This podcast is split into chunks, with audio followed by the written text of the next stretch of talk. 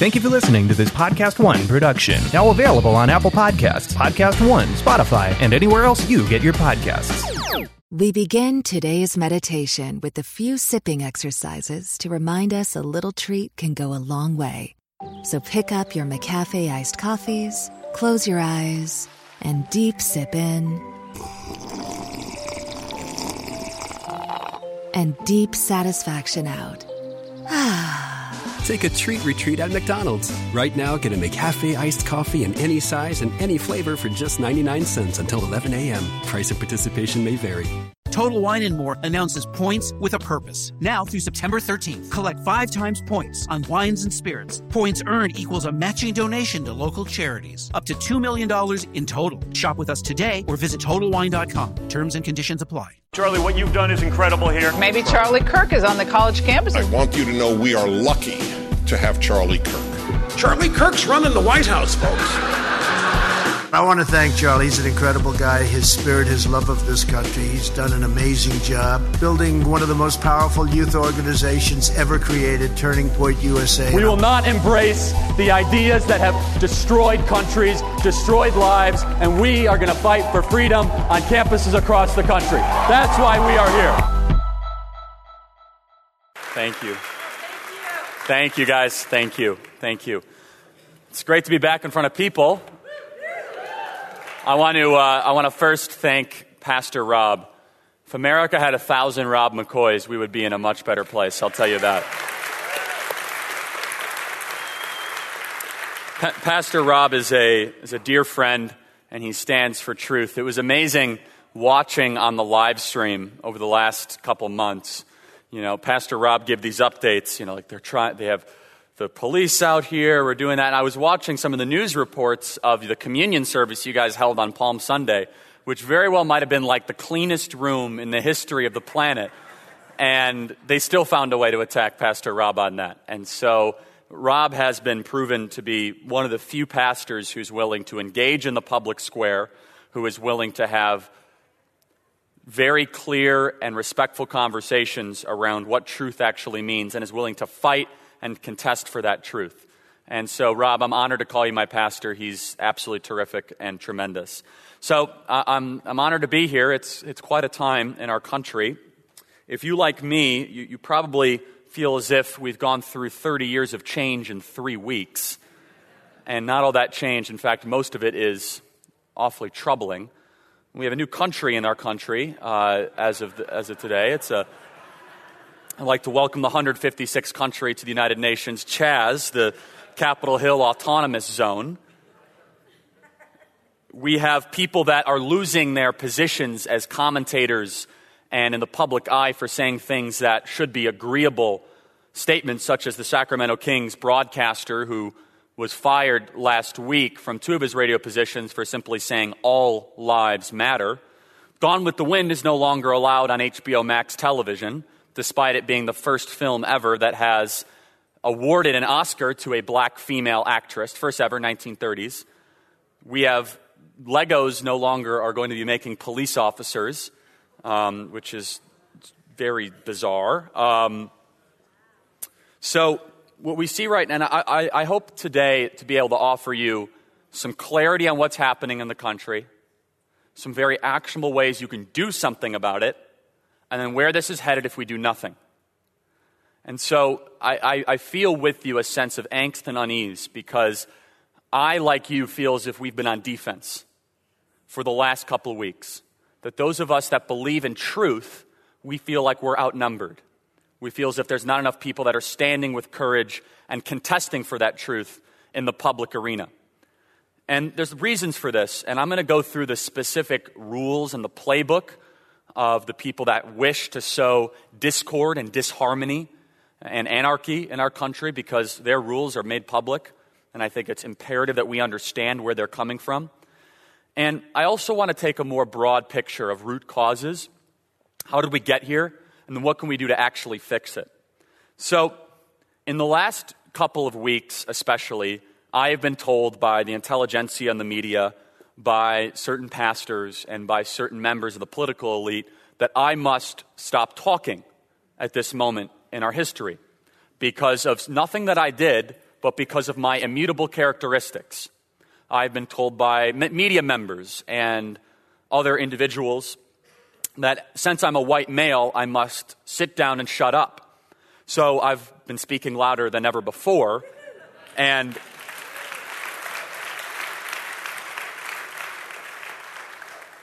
we're in a place of God today, and one of the things that the Christian ethic teaches us, which is so fundamentally different than any other religion, is that you're made in the image of God. We're all in total need of redemption. And what's also very important is that you, as a singular unit, despite what your father or mother or grandfather or grandmother did, you need salvation. Your bloodline can't save you for you. What preceded you is not your destiny. Where you came from is not necessarily your future. Christ disrupted this whole idea of tribalism at once. Galatians 3:28 doesn't matter slave nor Jew nor free person, we're all the same under Christ. So this idea of the sovereignty of the individual, how God made you, your immutable characteristics must be recognized, must be understood. And also that you will not be judged by something that happened many generations prior to you.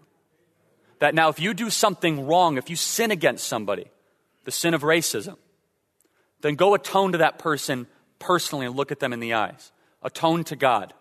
However, this idea that certain individuals, because of the melanin content in their skin, must atone for something that they did not do is we, Western society was built against that idea.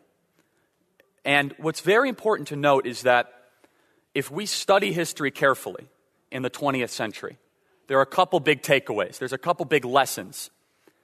The first lesson of the 20th century, and by the way, we don't teach our students the proper history of the 20th century. We don't. The 20th century was a bloodbath. It was the most murderous century in human history, by far. The most intentional depletion of human beings. And that was only 50 or 60 years ago. In fact, some of those authoritarian regimes still exist to this day from the 20th century. What am I talking about? Mao's China, Mussolini's Italy, Stalin's Russia. I mean, that ideology is still very, very well accepted and well spread. So, by no means is this history gone. It's actually today, as I'm giving this speech. But for whatever reason, and I could talk about this separately, we've decided to not focus on this chapter in history, and I believe learn from it correctly so that we can never go that way again. There's three big lessons from the 20th century. This is not an exhaustive list at all. But number one, the promise of utopia is a death sentence. That, that, that, that should be a very easy lesson. That when someone comes and tells you that they can create utopia, which actually means nowhere, you actually look at the root of the word, it actually means it's never going to happen. If they say they're going to create heaven on earth, run the other way. In fact, the founding fathers, what was the brilliance behind the founding fathers, is for the first time they were given a blank sheet of paper. Like, what kind of country do you want to create? And instead of giving themselves ultimate authority and control, they could have created the Washingtonian or the Hamiltonian or Jeffersonian ruling class. They could have created themselves to be monarchs of this new place called America. They were one of the first successful military revolutionaries that gave up power. Think about that. In order for Alexander the Great to give up power, he had to die. Napoleon was banished to an island. But for someone to win a war and then give away power, it's very, it, it's transformational. It's because they studied history and they understood the importance of where rights actually come from. That there is something sovereign and bigger than whatever government that they might create. And so the founders created a system of laws and a system of restrictions, first and foremost, on government. That government will not take your rights away. It's very important. Nowhere in the Constitution does it grant you rights. If you read it carefully and the way it was intended, it doesn't say, you shall now speak. It's like, no, no, no, no. Be more specific. It's the government can't prevent you from speaking. It's the presupposition that you could speak naturally. It's, it's, it's the recognition that the government is what we created, the government didn't create us very important that the government is not the sovereign, that we, the people, are actually the sovereign. It's, it's such a fundamentally different philosophy than what we're starting to see happen in our country. And so, because of this, what we've seen in the 20th century when people were promising utopia, which, which would never, of course, happen, they said, We can create heaven on earth. The Bible teaches us this. You can create something actually pretty similar to hell on earth. Can't create anything close to creating heaven on earth. Very important lesson that we can actually be so unbelievably brutal to each other. That if you want to see what human beings are capable of, if they just decide moral restraints don't matter, go read the Gulag Archipelago by Alexander Solzhenitsyn. Go read what Stalin did to tens of millions of innocents. As he said, one murder is a tragedy, a million is a statistic. It's just a rounding error, right? When, they, when, when people promise something like that, my goodness, it should be. And that was the brilliance. The founders, they had the humility to say, this is actually not perfect. That's why you can amend it. That's why you have elections. That's why you can have discourse around it. Because the founders never tried to convince people they were divinely inspired autocrats that were going to get it exactly right. They said, this is going to be pretty good unless you screw it up. A republic if you can keep it, right? Lesson number two of the 20th century mobilizing resentments is guaranteed conflict. So, some resentments are legitimate, others are not. But the mobilization of them towards the oppressor oppressed conflict or paradigm is guaranteed to end poorly. Guaranteed. For example, mobilizing the Bolsheviks versus the Mensheviks in the Russian Revolution, mobilizing Mao's conquest of China. And I talk to so many students on universities, and they can't tell me what the Cultural Revolution was in Mao's China. One of the most murderous, disastrous moments in human history just conveniently disappeared from our history books. And that, that regime still exists to this day. And let's just say we've experienced the deceitfulness and the byproduct of what a godless regime can do here and the way they handled this recent outbreak. When you mobilize resentments, you immediately get into a competition of who is more, who deserves the product of the award more. Like, no, I'm actually the most oppressed human being. I deserve it. It's almost like this oppression Olympics that is created. Western society was never built around that. In fact, it recognizes that every human being has a specific amount of struggle or has more struggle than others. But instead, it is, it is a release from that in the Christian ethic. You're redeemed, you're liberated through Christ, and then you're going to go forth and flourish the best you can, and you're going to fail, and then you're going to need to come back and go through that cycle again. The third lesson of the 20th century, and this is, boy, is this is this so applicable today? Grouping people on their immutable characteristics is a gateway to disaster, guaranteed. What do I mean by immutable characteristics? What you cannot change. I think that should be a pretty good lesson from the 20th century is that we should never say that someone's skin color gives them a certain amount of either advantage or makes them better or worse or any of that, or they have to atone because of that. That is so unbelievably dangerous and is guaranteed conflict. And we see it happening right now. We see it where individuals, based on them, they themselves not doing anything incorrect for the specific thing that they're being criticized of, have to apologize or do something to, to for example, this idea of white privilege, which is all throughout our schools and all throughout our country. And people have to say, well, you have to atone for that. Well, First of all, if I had to atone for anything, I definitely won't do it to you, okay? So let's just be very clear.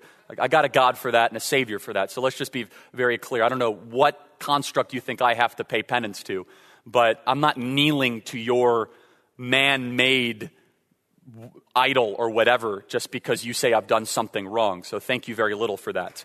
So, secondly, secondly, it is the opposite of the Christian ethic. It is opposite of everything that we believe in as Christians. Remember, we are made new through the blood of Jesus Christ. We are liberated from our sin. So even if you are guilty of that accusation, it sure as heck isn't another human being's business to try to tell you what you have to try to atone for. Secondly, what an unbelievably dangerous, baseless accusation. to try to turn people against each other. See, as Dennis Prager says, there's the American Trinity, e pluribus unum, out of many one. It's on every presidential seal. As the president speaks around the world, he has that presidential seal, that Latin phrase, e pluribus unum. That is the American North Star. That means no matter your skin color, no matter your background, we are one people. There is only one race, the human race, which, by the way, conveniently is considered to be hate speech in the University of California system, and you're not allowed to say that, saying that there's only one race, the human race. I kid you not. It's a real thing. So, believing in e pluribus unum, the second part of the American Trinity, is in God we trust. That it's on all of our currency, it's in the halls of Congress, that God is greater than government, and that the rights that government is not supposed to take from you come from God. It's a Lockean idea of natural rights. The third idea is liberty. But the one that's most applicable right now is e pluribus unum. The American ideal, and understandably, it was not completely fulfilled from our founding. In fact, they laid this really ambitious goal in the preamble of the Constitution that even the founders themselves were hypocrites in writing some of this. But that doesn't diminish the ideal. See, trying to say, well, the people that wrote that didn't even live up to it. Of course they didn't.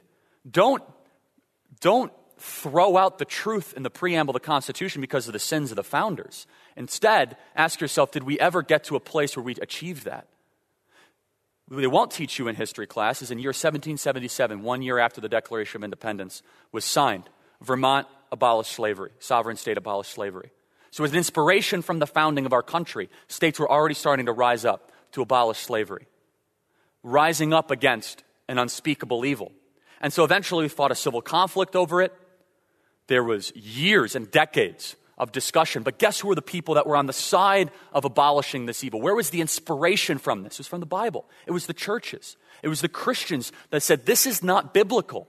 We're all made in the image of God. We're all one under his dominion. And this idea of racial hierarchy is evil.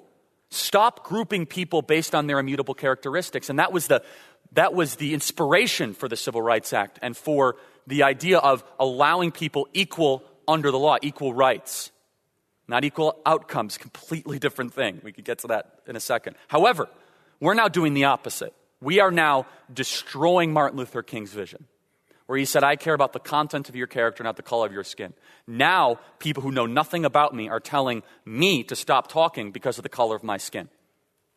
That is anti American. That is anti Christian. And that will guarantee to lead us to a very, very let's just say, conflicted place as a country. So, what do we do about it? First of all, more so than any other time, I think, in American history, truth tellers are being ridiculed and attacked and silenced at a record rate. That's why Rob McCoy in this church is so special to me, because people that stand for truth and fight and contest for truth is so unbelievably important in this country because we have, we have seen people that are in positions of leadership turn their back on the teachings of the fundamental truths of American society. And so I want to get to root causes, but I think it's really important to know what the, how the left operates. And I don't mean the left as this amorphous object. I'll say it, I should be more specific in my language. How the people that wish to sow discord, disharmony, against the teachings of the Bible. Let me be more specific that way, because I don't even want to, this is not even about politics today. It's not. This is about something much deeper and much more about like red versus blue. This is about reason versus unreason and right versus wrong, to be perfectly honest with you. And so we must understand that there are people in this country right now that wish to sow disharmony, that actually wish to have people hyper focus on differences, not on similarities. I am told every single day now that we are a systemically racist country. We are a systemically unracist country. We're actually systemically decent. We're actually a systemically polite, accepting, generous country. We bring in a million immigrants every single year into our country. One million. That's half of all the world's immigrants. If we're such an awful place, why do so many people want to come into this country? And why do we open them? Why do we welcome them with open arms every single year? If we are such an awful country, why is it that we have over 130 languages represented in our country? And we're generally pretty civil to each other. Show me any other country that's passed the stress test of this many different groups of people. However, we're told that we must atone for something and we must pay penance for something that you didn't even do. And so I always laugh at this because they tell me this, and I say, wait a second. You're talking to the pretty much the wrong person about this for a variety of reasons, but let me tell you the main reason. So you're telling me I must pay, apologize for something that my ancestors did or whatever. And they say, yes. I say, okay. Well, my uncle, seven generations on my mother, on my father's side, fought in the American Civil War on the Union side. So my bloodline fought in the American Civil War to try to abolish slavery. Couple generations later, my bloodline in the 1920s was fighting for women's suffrage and black equality in the inner cities. A couple generations later, my bloodline was fighting in the 1960s for the Civil Rights Act. Why were they fighting for all these things? Because I come from a family of Republicans. Therefore, we've always been fighting for equality and liberty and human flourishing my entire life. But, however, so just that is dismissing that the history is much more complicated than they make it seem. That it's literally not black and white. It's not. That even if, if they were trying to indict an entire race of people, it's actually that there were individuals that rose up and that did pay significant sacrifices for the rights and the progress that we enjoy in our country. However, the other side thrives on demagoguery, thrives on saying something that feels, de- uh, that feels somewhat symbiotic with deeply held emotion, but not rooted in truth or data or science or a deeper belief. And so let's get into this. A lot of you have been made familiar in the last couple of years of a book that has been more instrumental to the American left than almost any other book. And it's their playbook. It's called Rules for Radicals. You've probably heard of this before. Now, Rules for Radicals is written by Saul Alinsky. Now, mind you, this is not a political book. This is first and foremost a spiritual book and a religious book. How? The dedication to Rules for Radicals is to Lucifer. The dedication is to Lucifer, the first rebel, the first fallen angel that rebelled against the Almighty. This book was the book that Hillary Clinton wrote her senior thesis for at Wellesley College. This book is what Barack Obama learned from as a Chicago community organizer and mentored under Saul Alinsky. 13 rules for radicals. If I ask most members of Congress, they couldn't name two of them. We have the Ten Commandments and the teachings of Christ to teach us how to act and what to do in this world. This is their Ten Commandments. There's 13 of them. Go figure why he chose the number 13, right? So I'm going to go through them. Some I think are more applicable to today, but I think it's going to start to harmonize with some of the confusion you're feeling about what's happening. Number one, power is not only what you have, but what the enemy thinks you have. Ooh. This should give you comfort. They're not as strong as they make themselves seem. This should give you a lot of confidence that their number one rule is to make them seem like they have more support than they really have. That's number one, is the appearance that everyone is with them. That the appearance that you are alone. Anyone, anyone felt alone in the last couple days, couple weeks, couple months? I know, because you literally were. You were like alone in your home. and boy, did they, did they choose a time to strike in our country. We weren't having moral religious gatherings strike when we were in a constant state of fear. Everyone's wearing masks. It's like this dehumanization campaign happens, right? What a perfect time to strike because you're already feeling lonely and uneasy. You might have lost your job and you're just upset. Perfect, right? Number two, never go outside the expertise of your people. They are violating their own rule a lot of ways here, and I'll get to that in a second. Number three, wherever possible, go outside the expertise of the enemy. So they're trying to get us in terrain we're not used to playing in. They're trying to go outside of our collective expertise. Very good at this. Republicans and conservatives are woefully unequipped to discuss the history of America. It's true. They are not equipped to talk about first principles or natural rights. So they have taken us off our terrain, and we have these, blum, these fumbling members of Congress that are trying to say, well, we're not really a racist country, and they can't give three reasons why.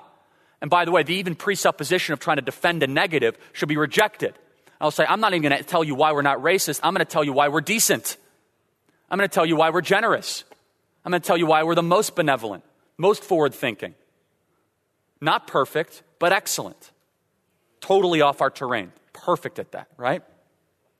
Number four, boy, are they good at this one. Make the enemy live up to its own book of rules. This is how they've taken over the church. This is how they've taken over the church.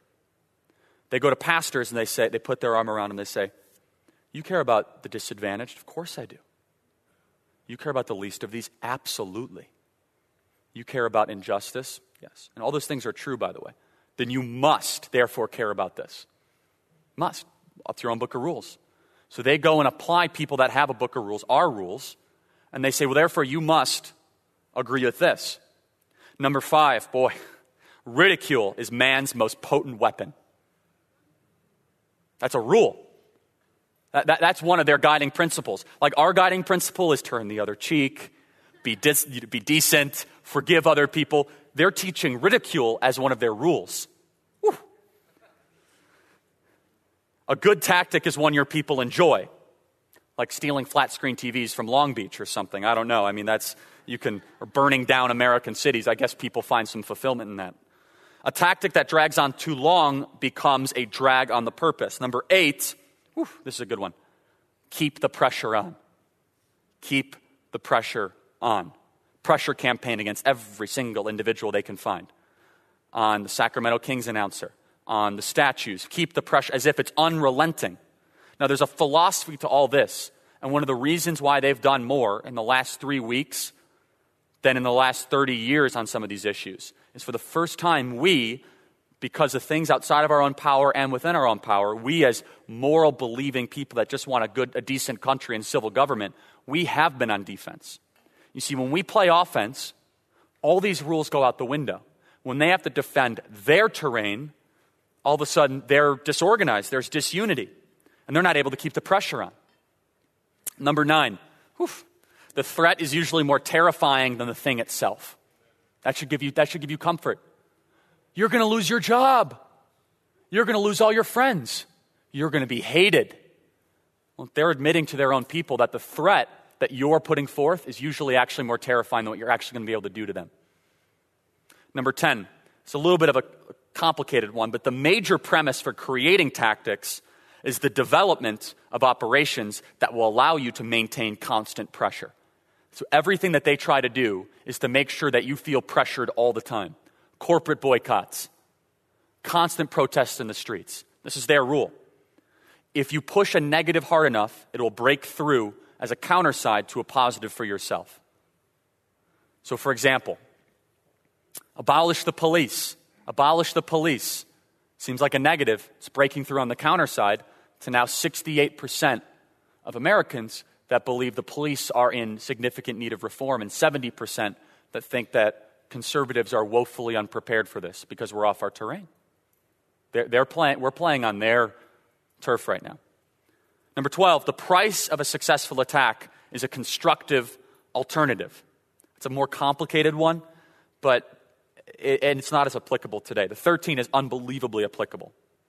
Pick the target, freeze it, personalize it, and polarize it. Oof. The police are the target, have been for the last 50 years of these people, because they are the enforcement of the law. And it's not that they don't like law enforcement, it's they don't like the law, which are standards given to us from the Almighty. So they've always been after the police. They've been since the 1960s, they've been after the police. Since the 1200s, it, the idea of a civil governance is something they've targeted for a while. So they picked the target, they freezed it, and they found a way to personalize it. A human being that did something evil, that did something that no one supports, became the reason why all police should be abolished. Couple that with keeping the pressure on and ridiculing anyone that comes after them.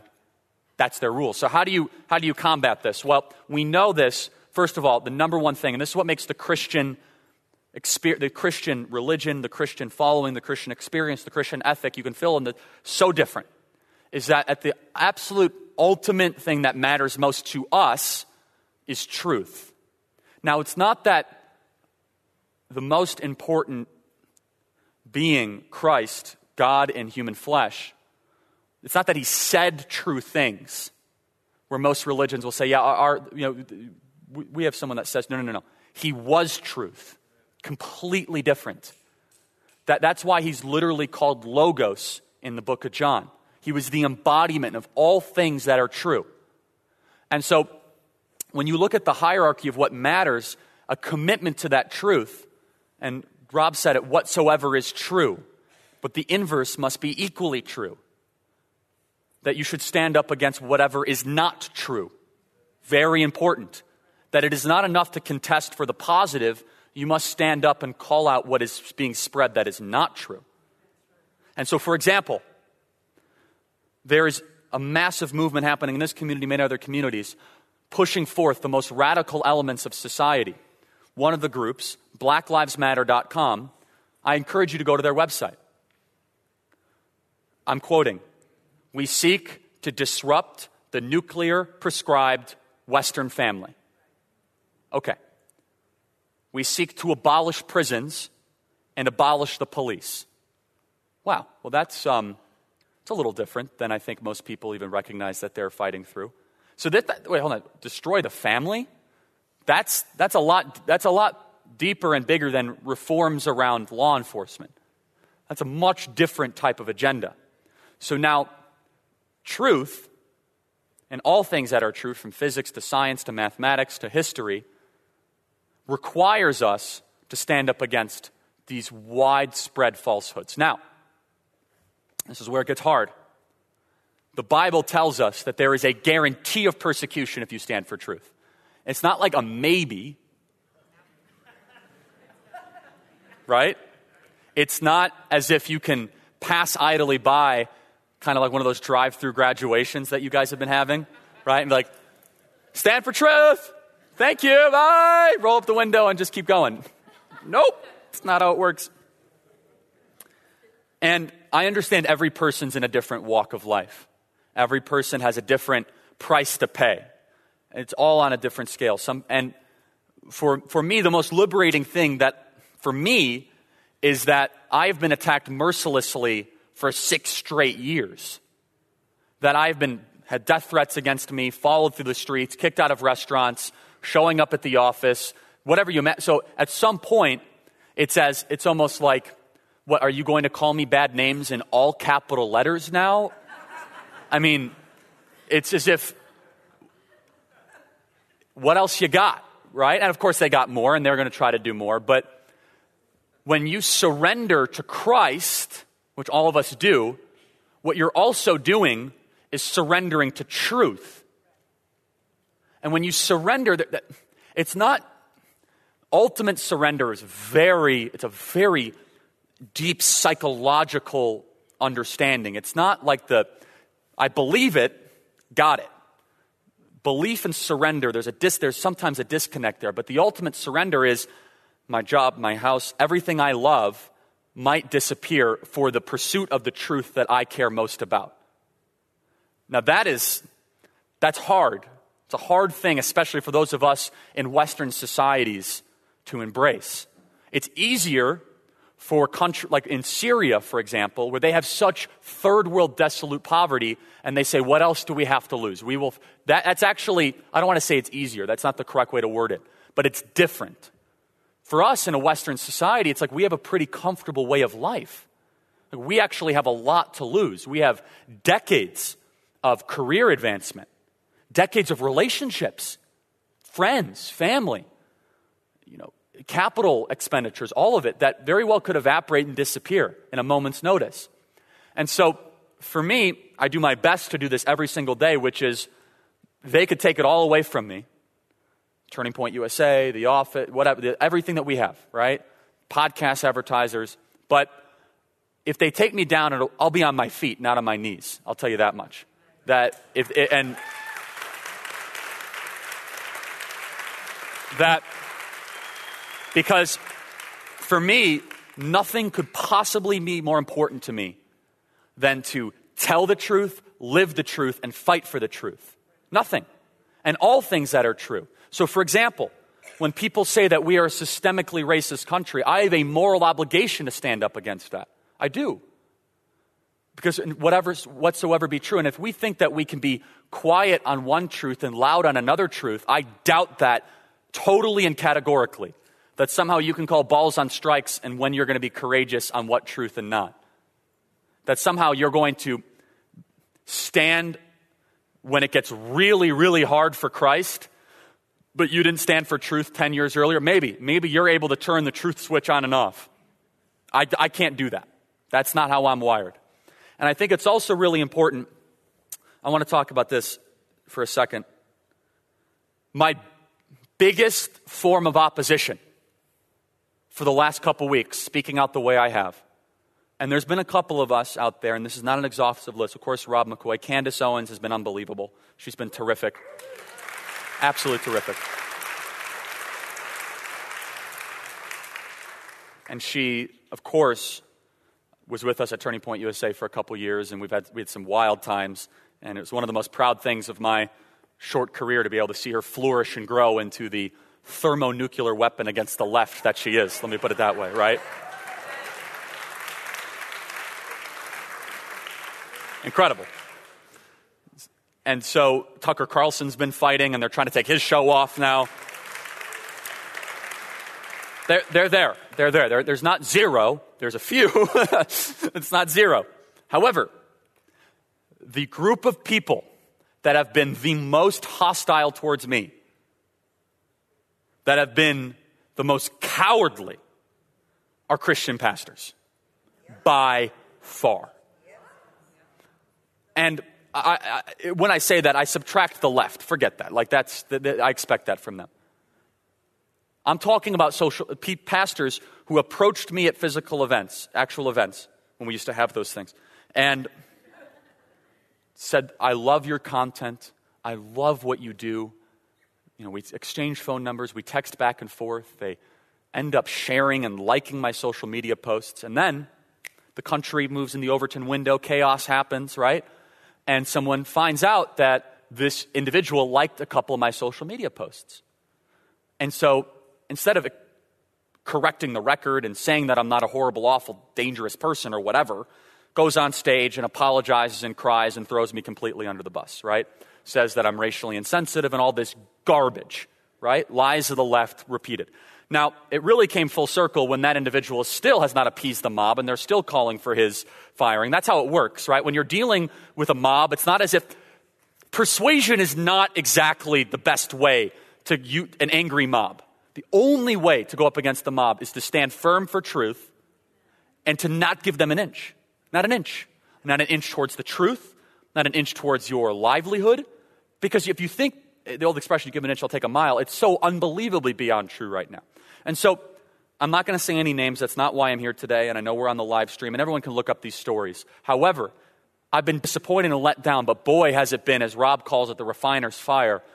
And someone, Jack asked me earlier, he said, Charlie, what's one positive that's come out of this? He asked me this backstage. I said, Oh, we find out who's really going to fight when this thing comes to a full head. Are you kidding me? Like, we're finding out who to support and who to say, like, you go do your thing where you care about reelection more than the country. Like, go do that. Good luck. You know, have fun cutting corporate taxes or whatever you do, right? Whatever. We're going to go fight for the soul of our country. Like, that's what we're going to go do. That's a positive because we thought we had this big, vast group of people, and all of a sudden it's whoop. It's like, okay, that should be, that should be reaffirming for all of you because now you can concentrate on the people and the organizations and the individuals that are really going to fight when it, when it matters, which is now. Like now.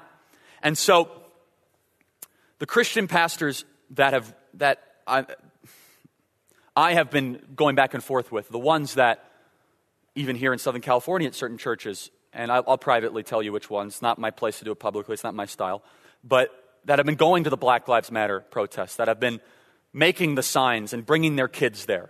Despite where I say on their website, our goal is to disrupt the Western prescribed nuclear family on their website.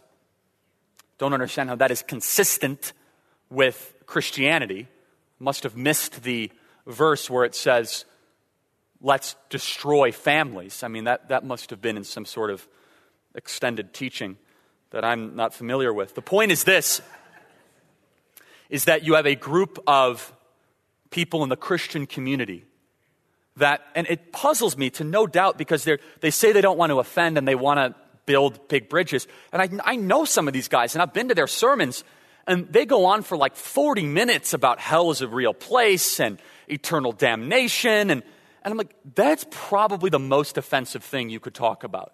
Like, definitionally, like, you're going to burn forever. Like, how could you think of something more offensive than that? And instead, they're cool with that. At least some of them are cool with that. And, but they don't want to talk about something that's happening in real time and taking a stand against it. And there's a lot of reasons for that, and that's not my place, that's Rob's place to more talk about it, to talk about it. But what I think we do have here though is the biblical equivalent of Gideon's army. And Rob made me aware of this. And Gideon's army, as he starts with this huge army, and God winnows it down and winnows it down. And you remember, they go to the river, and he says, Only the people that drink out of the river with their, uh, their hands instead of going down will fight. And it gets down to 300 people. 300 people against this massive army. And Gideon's army is delivered a victory. Now, why did God do that? Archetypically, he did that because he wanted to make sure there was no question that it was God's victory, not their victory. Unquestionably.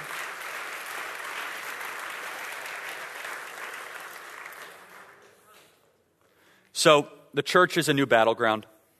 It always has been, but more so than anything else. The founders anticipated that the church would be the fire guard for liberty and freedom. And so, and what's really interesting is that I actually find so many Christians that are coming to my podcast, coming to what we're doing. We talk about Christianity and how it intersects with the world and organized thinking and civil society. And there's so many Christians that are reaffirming their faith because of what we're doing, that are coming to Christ for the first time, and, and, or that they're stronger than ever. And the reason is that when you're only focused on conversion and not discipleship, it actually creates Christians that walk away from the church. They start to be tempted by Eastern religions with the hyper focus on spirituality and more Eastern focus. And all of a sudden, there's no application beyond the one and a half hour of when they're actually physically in the church. So they're in the church, they do the conversion, which is essential and important. But then by Tuesday, they're being told by their coworkers that if you dare not take a knee, you're the worst person ever. They're being told by their family and friends that if you don't subscribe to 957,000 different genders, you're hateful. And then they go to the same pastor that brought them to Christ. They say, What am I supposed to say about all this? I'm kind of confused. I'm looking for clarity because, you know, when the gospel intersects with the real world, that's where discipleship really comes into play. And most pastors either stay away from it or they give some sort of very, let's just say, questionable answer. Let's just put it. There. But Rob and what's been here, it's like, no, I'm going to tell you exactly how the Bible instructs every way of life how to marry, how to speak, how to form a government how to potentially vote. I mean, that, that's what the gospel is. It's supposed to transcend into every portion of human action and human existence, not just a very specific part of human conversion, of, of a specific person's conversion. And I think it's, it's important. There's, there's a good expression if you have a why, you can figure out the how. And our why is the most important why ever, is that we're created by a merciful, omnipotent, omniscient God that is ubiquitous, that loves us, that brought his son, and we know we're guaranteed hardship and challenges and persecution. And that's actually really comforting. I know that sounds counterintuitive, but a lot of human anxiety and nervousness and stress is this story we tell ourselves that we can avoid all persecution. And when you admit that it's going to be pretty, there's going to be a price of admission here that'll beat you up and all that, it actually sets you free. It actually, and then you have comfort in Christ and comfort in the Word, and then you're battle ready and ready to fight for that. So the, the final thing is this, and I want to get for questions. I don't know where Rob went, but, um, and I know I have to be very specific on time. So, um, I call this woke Christianity on the other side, by the way. If you don't know what woke is, um, ask a teenager. So, yeah, that, that, that's what I wanted. Okay so I, I examine root causes. That's what I do. So I think far too often the church and conservatives are always treating after effects, not root causes. And a root cause for all of this is how we, as Christians and decent minded, reasonable people, have completely abdicated our responsibility and involvement in the education of our children.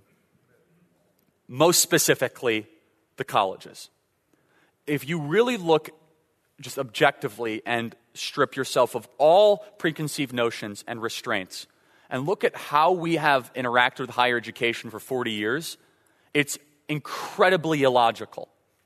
So we tell students that go through high school and work their tail off, and they're under parental and moral observation almost continually, that you must go borrow a bunch of money that you don't have to go study things that don't matter, to go find jobs that don't exist. And it's even worse than that because it would be okay if they just studied a bunch of stuff that doesn't matter. It actually, they study things that make them so bitter resentment for the very country that they're about to enter into.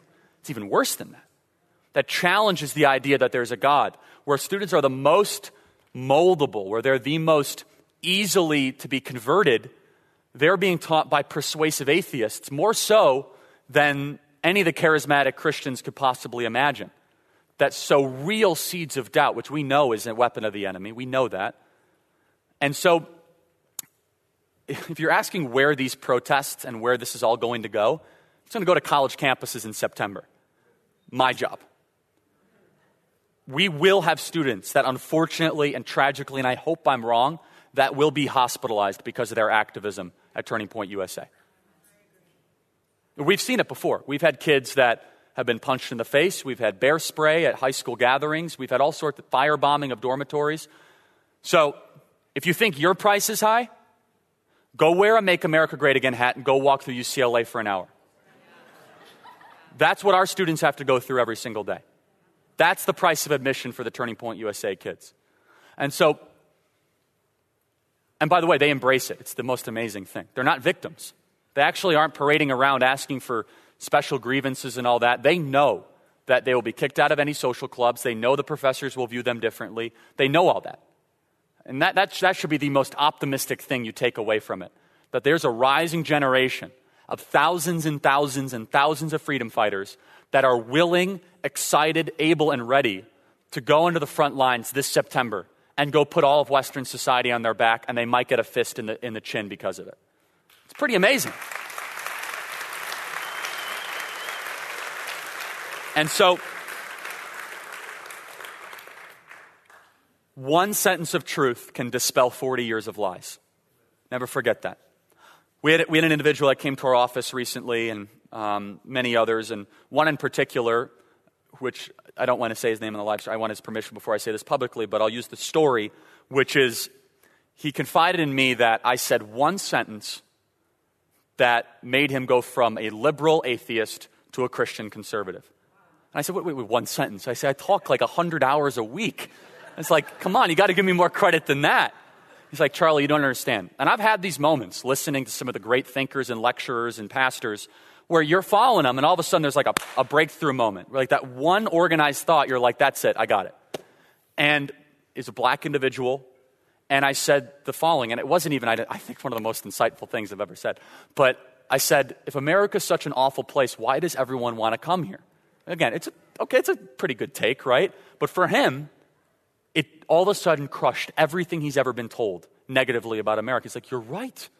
It's like this, if this is such an awful place, shouldn't I be grateful I'm here and all these people are waiting? And it got, brought him down this hole of finding the Bible and reading the Bible and recommitting his life to Christ and all this incredible thing, just that one sentence.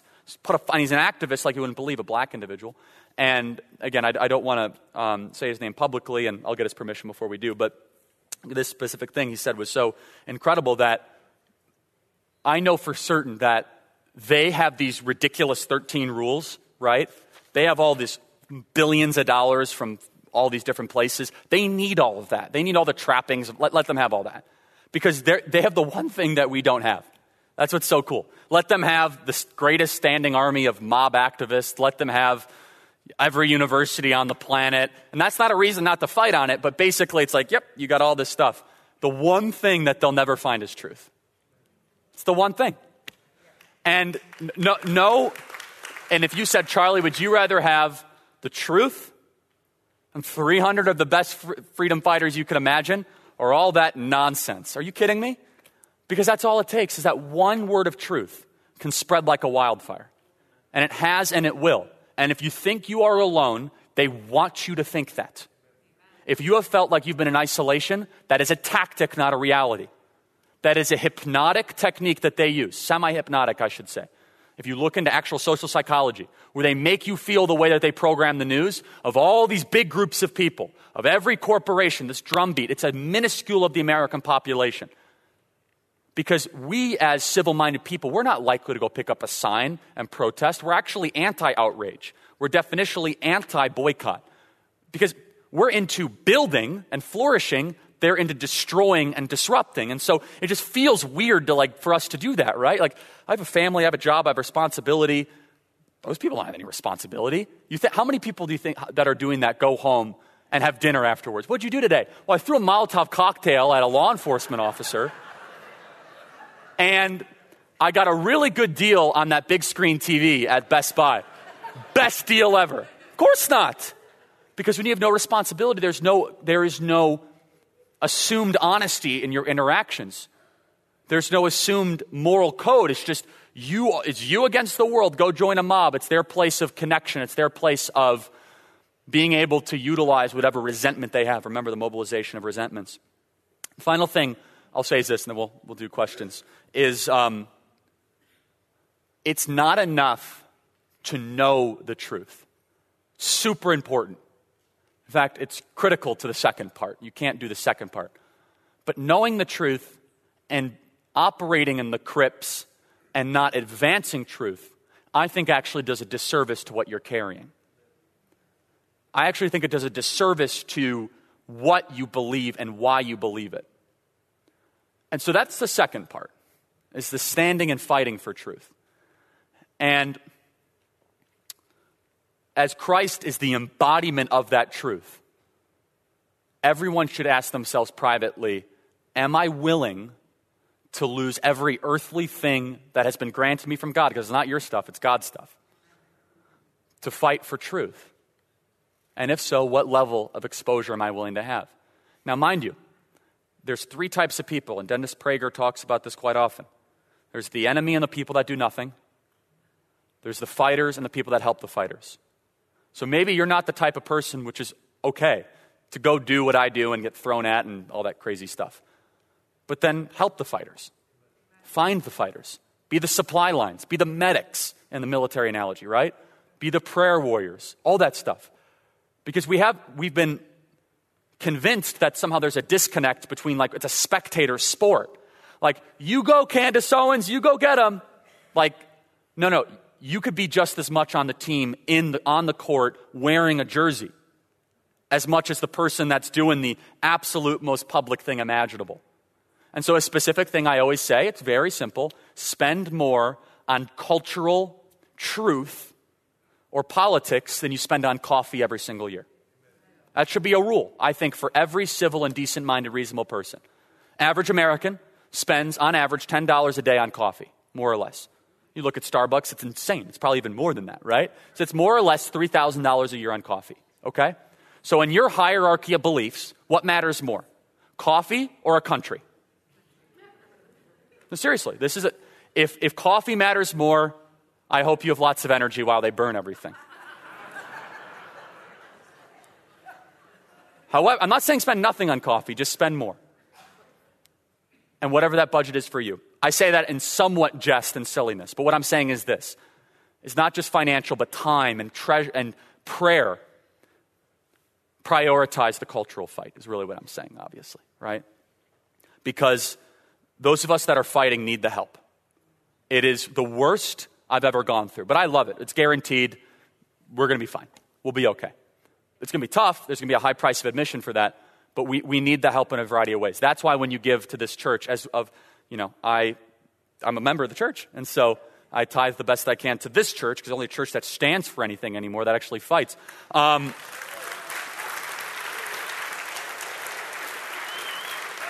is, is this is that everyone's called to do their part. And I believe it's what an optimistic opportunity for all of us to be in a moment when the republic is in crisis. It's a great gift, and we can win, and we will because we have the one thing they don't have. So let's do some questions. So, thanks.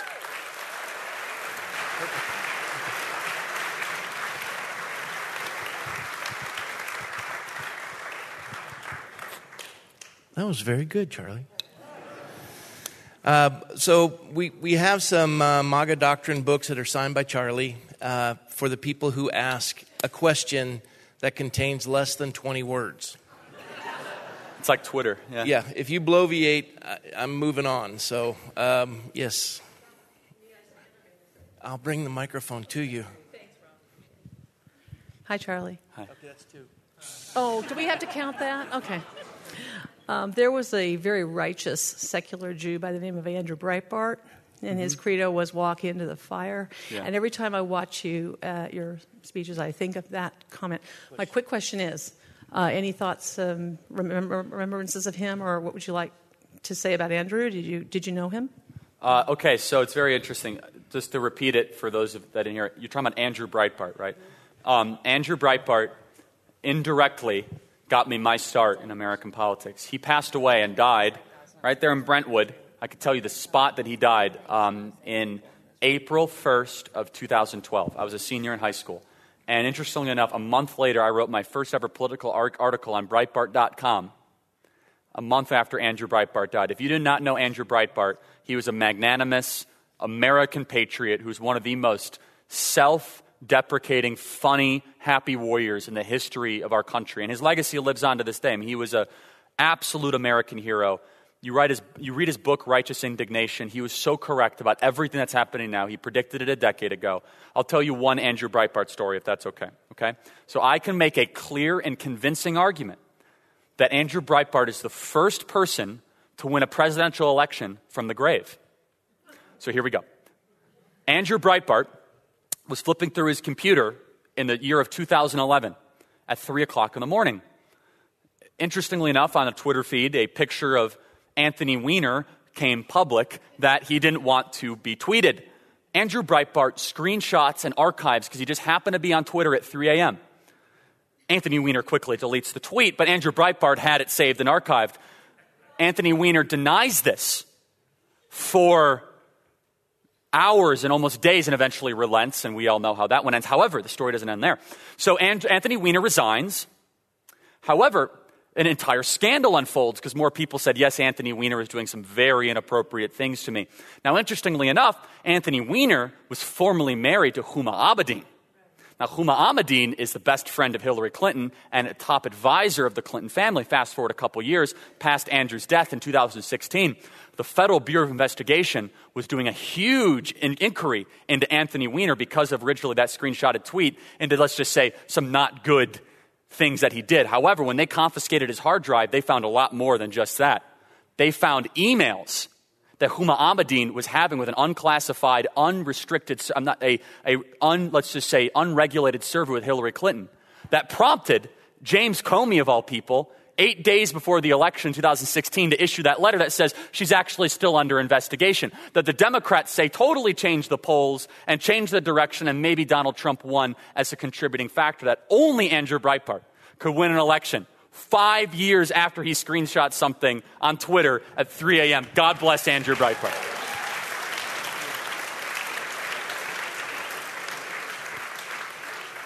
So the next question was there's a lot of cities like Thousand Oaks uh, around the country. What are three things that you would tell a community uh, tell a community that they need to do in order to be active? Yeah, I mean, I think again prioritize the your time, your treasure. Um, everything starts locally, and so it starts in your local community through that sort of communication and all that.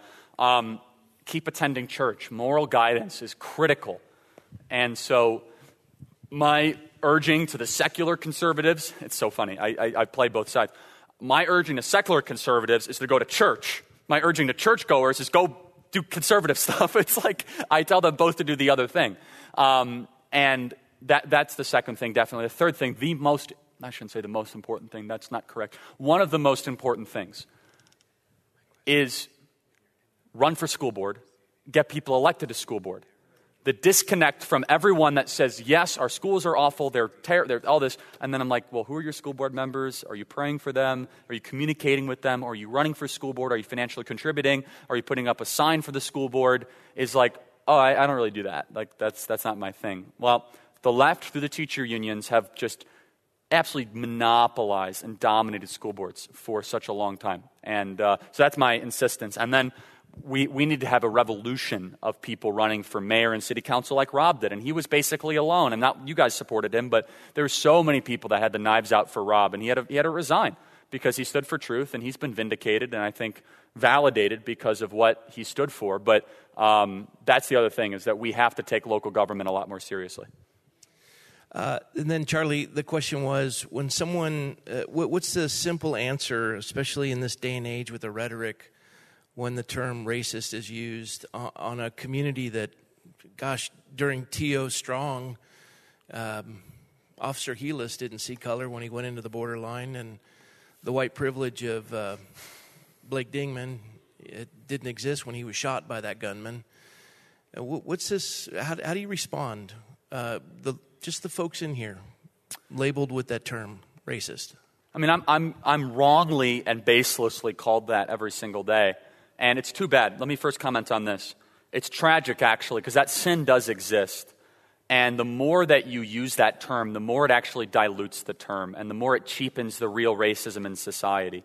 You know who actually wants that to be used as cheaply as it is? The actual racists, the actual identitarians, because then they blend in because then they, they almost as if, oh, there's no difference between someone like you and someone who is a very hateful person, of which they exist, but they are a micro of a micro of a subset of the American population, whereas we are a very decent and very accepting country. And so that's the first thing. It saddens me because that word is a legitimate sin and a legitimate prejudice. However, it's not widespread, systemic, or close to being structural. So that's the first thing. And look, I'm going to say this as lovingly as I can, but that's not the worst thing that they can call you or do to you. They're going to say that because they're rooted in untruth. It is a cheap, it is a baseless, and it is a, it is a very infuriating accusation to have thrown at you. It is.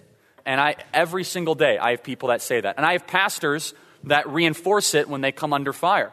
And that's just beyond. Can you imagine how frustrating that must be? Someone who once was your friend, but that's a guaranteed you know, level of persecution. When when, uh, when I interviewed, especially for last night, when I interviewed uh, MAGA Hulk and then Candace Owen, it's it's uh, it's it's racist because if they're they're calling you a racist, but yet they're speaking to a, a black American.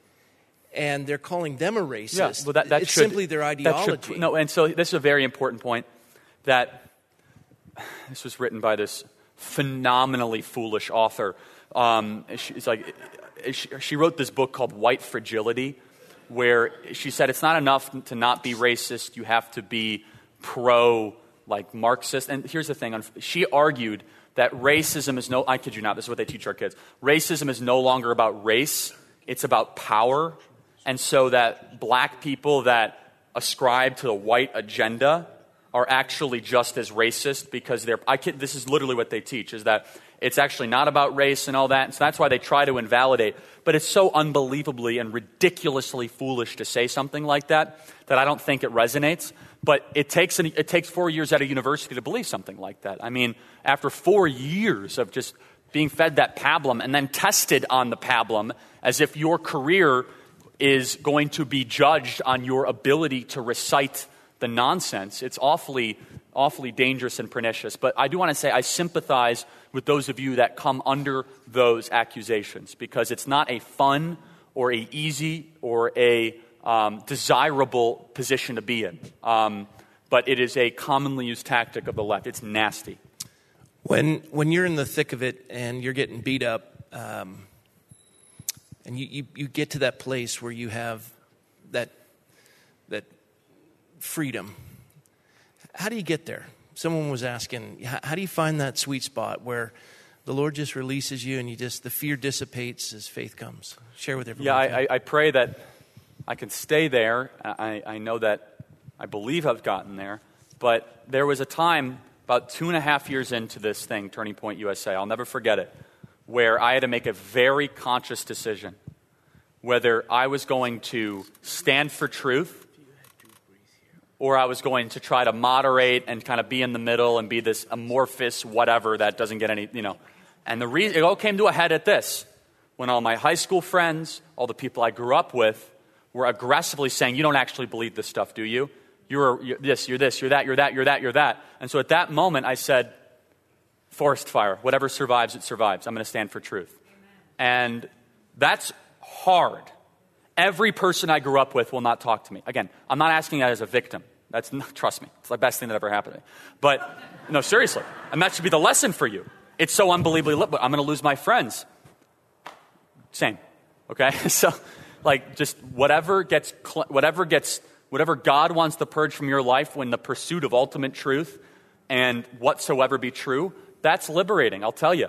And now I want to be very clear because people sometimes misinterpret what I'm saying. They think that's a license to be provocative or offensive. And look, I say truth, data, science, Newtonian physics that I never thought would be a controversial thing, the classics, all this. I never go out of my way to provoke or to be offensive. It's not who I am and it's not Christian. However, if I say something true and someone is offended by that, that is not my problem. Nor am I going to stop saying it because they are offended. And so that's a very important point on approaching these conversations, which is you should not in your heart, God knows your heart, seek conflict, seek being offensive. Charlie, share like you did last service about how you get folks, you ask them questions like yeah. Jesus did. So, look, we can learn from the greatest communicator in the history of the world, which is Christ. I mean, what other person has had more of a communicate, uh, more of dialogue implemented into the modern world than Jesus Christ? I mean, no one. It's, I mean, so how did he inter- interact? He asked questions. He was the grand, he, was, he had a grand, he was the grand inquisitor. He would challenge people respectfully and lovingly. He would hold court, literally, in a court with the Pharisees and the Sadducees, asking them. But he also, this is very important, if you're ever going to engage it, what was Christ before he was any of that? He, was, he knew the law better than anyone that came across him. He knew the scriptures. Now, how do you apply that? Know your stuff. Amen. That you must be studied. You must be understanding the statistics. And for those of you that are looking, like, where do I go? What do I do? There's plenty of resources out there. Podcast I'm doing, Prager University. If you guys are not deep in this sort of teaching, it's more on you because it's all out there, right? And so, but you must know your stuff because the, the opposition is going to try to trip, trip you up. They're going to say, well, what about this or, or what about that?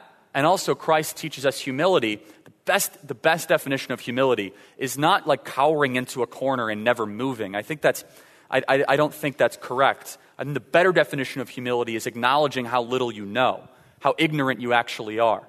And it's that old expression, which is, um, I, I, I, I, always trip up with this, but it's, it's I, I wish I was able to acknowledge how little I knew when I thought I knew it all, like something of that. And that's, yeah. that's essentially part of it. And so, you know, reading in scriptures is the most important thing. So. Uh, there's two questions. I'll tie them together since we're already at the bottom of the hour. Um, this one's a little dicey, but I'll do my best. Um, with the, the tearing down of statues across the country, defacing the World War II memorial, uh, going back, and anyone who has any connection to slavery, even if they don't, as we saw with the Massachusetts black militia, the monument for them in Massachusetts was defaced. Um, and we've watched a quarter, if not half, of the history of the Democratic Party erased from their website. Shouldn't we go back and change the name or demolish the Democratic Party? Yeah, look, I mean there's two points here. If I, if I were to rank for all the Democrats, I, it wasn't my question. Yeah. Okay. But I do so, agree with it. Yeah. if I were to rank every issue that mattered to me, I think like 127 would be Confederate statues. Just so we understand, okay? On like the the things that get me fired up, like the reasons of why I do what I do, Probably 127. Okay, I'll answer this as succinctly as I can. However, I stand firm against the removal of all these statues, every single one of them. Every single one of them. And the reason is this I'm not defending what they did or any of that, but I understand exactly why they're doing it. This is a cultural revolution tactic to remove our history, to insult an entire portion of American society geographically and culturally. And the history is much more complex than how they describe it. So they're taking down statues of Christopher Columbus. And uh, they look, I won't defend everything Christopher Columbus did, but there was a symbology and an archetype behind Christopher Columbus, which is we are going to go forth and create something new, something righteous, and something moral. And he, he embodied that, the boldness of Christopher Columbus. And I'm not going to defend everything in his life. Winston Churchill is impossible to defend everything he did. In fact, he's a very conflicted historical figure, but he's a hero. In fact, he was probably the greatest man that lived in the 20th century. I will never defend what he did in India. In fact, it's awfully morally questionable. But I will defend him putting all of Western society and looking true evil in the face and in the eyes when London was under constant bombardment and keeping that all together and pushing forward and eventually literally playing offense. And so, this idea that we can overly generalize every figure in history I think is so lazy, wrong, and sloppy. And the second thing is this it is a war on the American South. And for those of you that grew up in the North, you know exactly what I'm talking about. I grew up in the suburbs of Chicago. You could probably still hear it in, my, in some of my pronunciation of words. From a young age, I was taught that anyone, both implicitly and explicitly, I was taught this anyone south of the Mason Dixon line is a stupid person when, when you make fun of people, it's always the southern accent. It's in our culture, it's in our news. And that, you want to talk about stereotyping? That was the stereotyping I was taught in the suburbs of Chicago. Now, this bothers me in a couple ways. Number one, they're American citizens, and it's just awful to engage in any form of stereotyping like that. It's not correct, it's not true, it's not warranted. Number two, 48% of the entire active United States military comes from seven states. So when people want to go fight their trigger happy wars overseas, it's the boys and girls from Arkansas, Tennessee, South Carolina, Alabama, Mississippi, Georgia that are stepping up and rising in huge numbers. Love California, love New York. They are the two most underperforming per capita voluntary enlistment states in the entire country. And so, this entire righteous Malibu, Manhattan, ivory tower syndrome that we're going to go tell the South about their slavery, like, excuse me, when you wanted to go fight the Korean War and we had 35,000 people die, it was the South that rose up in huge numbers. When we wanted to go fight in Vietnam or we fought the war on terror, it was the South that rose up in even higher numbers, 55, 60%. And they didn't rise up in the way that you thought. They rose and they stood in line. They said, I'm going to go sacrifice my life so the person in Malibu can still enjoy their vegan milkshake and tell me how awful that I am, right? One more. And and even more so, as it is, as it, a, it is a war on the American South, it's a war on the American military. We are a complicated nation historically, but we're a beautiful nation historically. And the hubris, the pride, and the provoking that they are trying to put into the entire part of the American experience is intentional. It's intentional for a variety of reasons. And even as someone who, again, does not list this as the highest level of my hierarchy of what I care about, I will not give them an inch. I refuse to because I know exactly why they're doing what they're doing.